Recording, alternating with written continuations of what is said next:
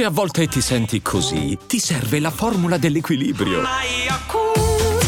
Yakult Balance, 20 miliardi di probiotici LCS più la vitamina D per ossa e muscoli. Mike Brown, coach NBA attualmente sulla panchina dei Sacramento Kings, l'altro giorno durante un podcast tenuto da Brian Windhorst, a domanda su quale fosse la qualità maggiore necessaria ad un campione per essere decisivo in una gara di, di playoff, nel finale di una, gara, di una gara importante, ha risposto con un eloquente la memoria a breve termine, sostenendo che sia fondamentale per mettersi alle spalle i numerosi errori che arriveranno durante una partita e per essere decisivi nelle fasi decisive è necessario non portarseli dietro questi errori, riuscire a resettare continuamente quello che è accaduto per poi poter rendere al meglio nel momento in cui conta. Perché questo pistolotto che poco c'entra apparentemente col tennis? Eh, in realtà perché, perché invece secondo me c'entra parecchio. Questa qualità, questa capacità di riuscire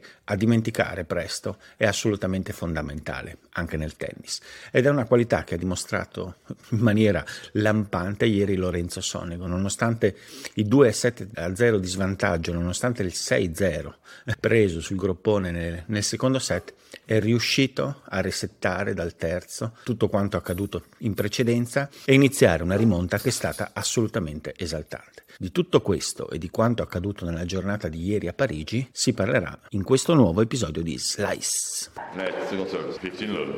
Dicevamo la capacità di resettare di Lorenzo Sonego ieri è stata determinante. È stata determinante anche la prontezza nello sfruttare il momento di, di, nervosismo che è arrivato in maniera un po' piovuta dal cielo a inizio terzo set da parte di Andrei Rublev. Rublev è ancora soggetto a questi, a questi momenti di nervosismo, di solito quando si trova nei testa a testa o nei momenti di, di grande pressione, ma alle volte anche in maniera del tutto inspiegabile. E ieri è accaduto questo e Sonigo, eh, grazie probabilmente a un periodo di forma, a un periodo anche eh, dal punto di vista mentale di, di, estrema serenità, nonostante i due set di vantaggio, è stato prontissimo a cogliere l'occasione, a far finta quasi che nulla fosse accaduto fino a quel momento. Nonostante provenisse da un 6-0 appena preso, eh, ha ricominciato a giocare con attenzione massima, eh, confermando un periodo comunque di buonissima qualità del suo tennis, un tennis che si sta facendo sempre più aggressivo rispetto anche un po' al passato, cerca la risoluzione degli scambi più rapidamente, di incidere molto più rapidamente immediatamente col dritto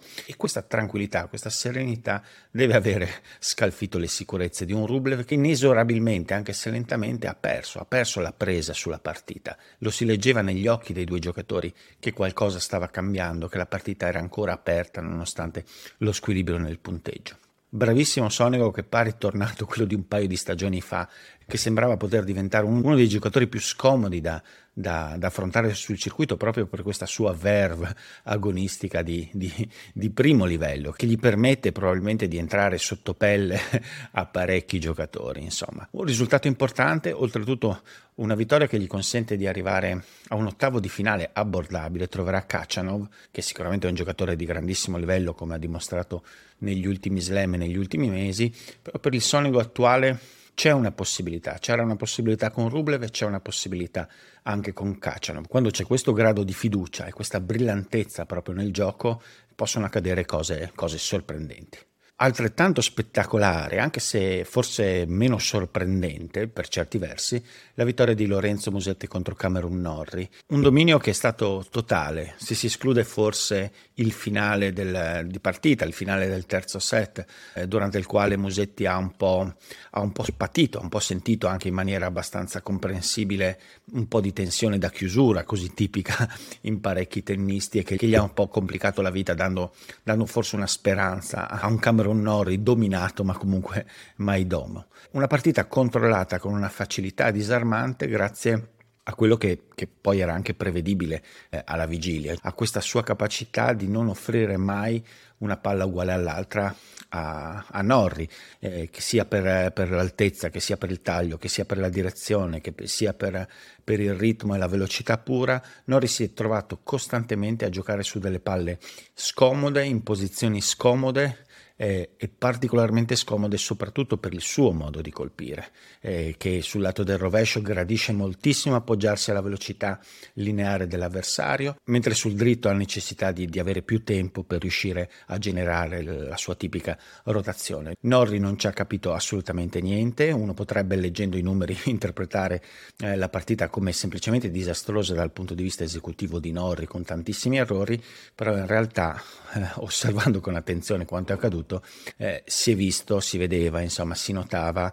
che tutti gli errori di Norri erano dovuti a un profondo disagio tecnico causato dal tipo di tennis che, che, riesce a proporre Musetti, che è per certi versi unico sul circuito, con questa capacità appunto quasi totale di gestire le tre dimensioni delle traiettorie della pallina, che però è un tennis che vive comunque in bilico. Lorenzo Musetti deve fare attenzione perché il suo gioco può passare dall'essere estremamente funzionale ed efficace quando bilanciato, quando riesce a trovare l'equilibrio fra appunto i, i, cambi di ritmo, la lentezza e poi però anche delle fasi di spinta, invece può risultare un po' evanescente, un po' poco concreto e decisivamente passivo quando scala troppe marce. In quel momento Musetti rischia di diventare appunto preda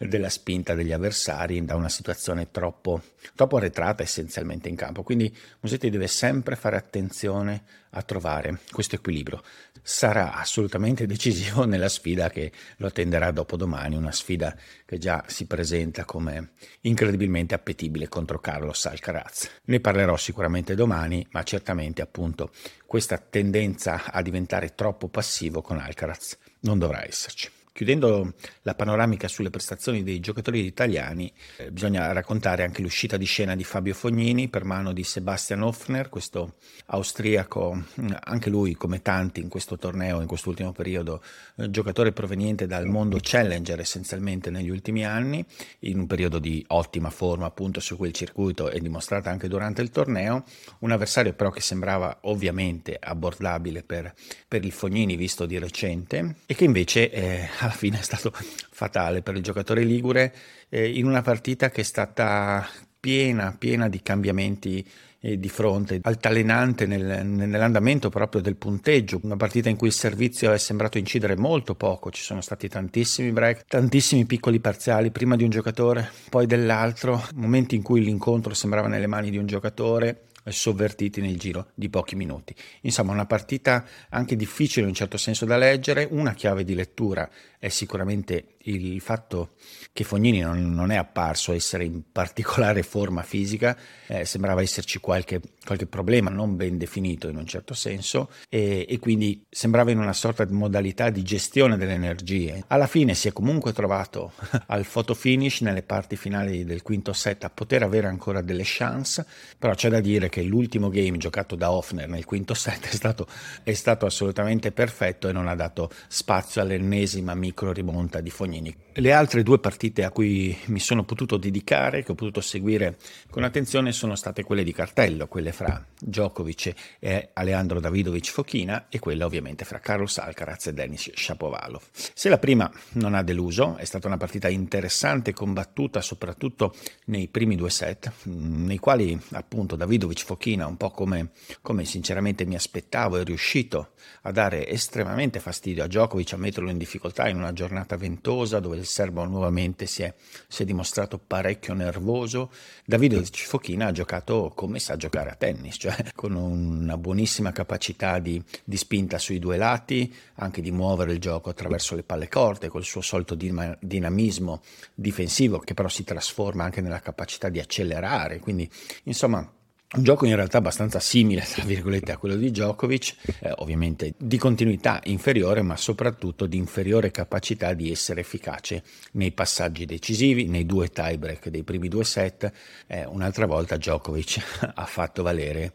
quella sua capacità spietata di essere efficiente, efficace in questi, in questi passaggi chiave. Eh, ha sbagliato pochissimo, a differenza di Davidovic Fochina, e è riuscito a essere concreto anche nel nel, nello sfruttare le situazioni e, e, questo sostanzialmente poi ha fatto la differenza, come mille volte ha fatto differen- la differenza nella sua carriera. Djokovic conferma do- anno dopo anno questa sorta di mistero, in un certo senso, poco appariscente e totalmente dominante, eh, di, di, capacità di riuscire a essere efficace con un'eleganza quasi matematica, con un'efficienza quasi matematica nel suo gioco. Che poi ogni tanto non appare così matematica appunto per del nervosismo, tutto a posto. Divertente a tratti è stata anche la partita fra Shapovalov e Alcaraz, purtroppo però completamente a senso unico, tranne forse un breve momento a inizio secondo set molti scambi estremamente divertenti, il 70% dei quali vinti da Alcaraz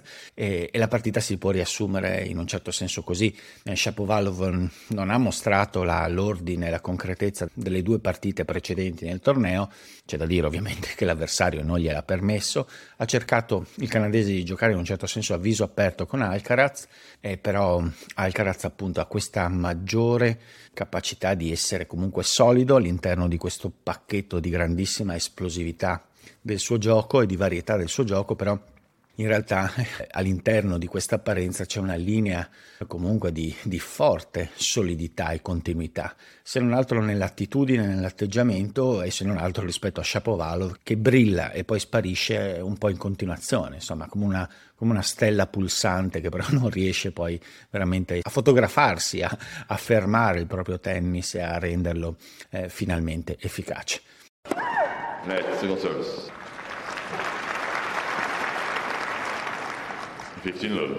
Prima di passare all'elenco delle partite che terrò sotto osservazione in particolare oggi, vi chiedo come al solito di mettere mi piace al video se vi è piaciuto, di iscrivervi al canale, sempre se gradite quanto fatto, e di attivare anche la campanella delle notifiche così da non perdervi nulla. È parecchio importante per il progetto e quindi un grazie fin da adesso. Allora, come al solito in questa fase leggo, perché non mi ricordo a memoria tutto, ed inizio da, dal tabellone femminile, che ho un po' sacrificato, anzi completamente sacrificato ieri per motivi di tempo spiccio, e che però oggi vede almeno un paio di partite veramente interessanti. Quella a cui avevo accennato già eh, l'altro ieri fra Mirra Andreva e Coco Goff, che è uno scontro che si può dire fra due microgenerazioni, fra due piccoli scarti generazionali è estremamente interessante. Stiamo parlando di una giocatrice di 18 anni, la Goff di una di, di 16 anni, l'Andreva, con però un'esperienza sul circuito molto diversa, perché Goff è tantissimi anni eh, che gira per il circuito, ed un'Andreva invece che si è affacciata solo di recente con un exploit eh, di grande impatto a Madrid e che sta confermando delle qualità eccezionali. Dicevo l'altro giorno che è una partita interessante anche per la dinamica psicologica, la freschezza assoluta di Andreva che, che, è appena arrivata e quindi è completamente trascinata dalla situazione e dalla, dalla, qualità che sta offrendo e Goff invece che sta vivendo, nonostante la giovanissima età, già un momento di stallo, un po' di risultati e di evoluzione tecnica. Eh, quindi sarà una partita secondo me delicata soprattutto per l'americana che ha parecchio da perdere in questo momento sotto l'aspetto della dinamica psicologica. Dal punto di vista tecnica Andreva, anche se ha due anni di meno e molta esperienza di meno, eh, paradossalmente ha, ha, una capacità, ha mostrato fino adesso una capacità eh, proprio di, di, maturità nella lettura tattica delle situazioni che, che, è sorprendente e che sembra dargli quasi un vantaggio rispetto a Goff, oltre al fatto che ci sono anche dei fondamentali un pochino più solidi vedremo estremamente interessante. Rimanendo in campo femminile c'è anche la partita di Cocciaretto eh, contro Bernarda Pera ed è una, un match sicuramente insidioso perché Pera sta giocando bene, ha giocato bene i turni precedenti, è una giocatrice eh, che può avere delle caratteristiche che danno fastidio a Cocciaretto, eh, però eh, non si può assolutamente negare che al terzo turno sia una buona partita per Cocciaretto, che, che ha dimostrato di gestire con, con, serenità le due partite precedenti che sono state diversamente delicate, perché insomma chiudere con quella risolutezza con Kvitova e comunque vincere in due set con tutti i favori del pronostico contro Walter sono una dimostrazione di una certa solidità nell'approccio che ha adesso Cocciaretto, quindi bella occasione e vediamo, vediamo poi come andrà. In campo maschile invece si gioca la parte bassa del tabellone che è stata completamente eh, ribilanciata dopo le uscite di Sinner, Medvedev e altri e quindi adesso deve cercare nuovi equilibri. Certamente ci sono un paio di partite che possono dire qualcosa, quella più di cartello è sicuramente quella fra Zverev e Tiafo eh, che sono due che non possono essere definiti allo stato attuale due veri e propri candidati, o almeno non le erano nelle premesse per arrivare molto in là nel torneo, però con questo tabellone sono due nomi comunque pesanti che possono avere qualche ambizione di andare avanti nel torneo anche se in questa parte del tabellone, insomma, forse Rune ha, ha, qualche favore del pronostico rispetto agli altri. L'altra partita interessante è quella fra Grigor Dimitrov, che sta giocando bene in questo periodo dell'anno, che ogni volta eh, comunque eh, dà speranza a chi, a, a chi, ammira il suo gioco, il suo tennis di, di un exploit finalmente, insomma, di livello, che trova quell'Altmaier che ha buttato fuori Sinner in una sfida fra rovescioni a una mano eh, e che è interessante un po' per vedere se Dimitrov eh, può, può, ambire andare un pochino avanti in questo tabellone e, e, sfruttare un po' il suo talento e un po' vedere effettivamente se e come riuscirà a confermarsi Altmaier. Per oggi è tutto, eh, ci vediamo domani più o meno alla stessa ora, un pochino più tardi perché insomma è una giornata di festa. I'm Sandra, and I'm just the professional your small business was looking for. But you didn't hire me because you didn't use LinkedIn jobs. LinkedIn has professionals you can't find anywhere else, including those who aren't actively looking for a new job but might be open to the perfect role, like me. In a given month, over 70% of LinkedIn users don't visit other leading job sites. So if you're not looking on LinkedIn, you'll miss out on great candidates like Sandra. Start hiring professionals like a professional. Post your free job on linkedin.com slash people today.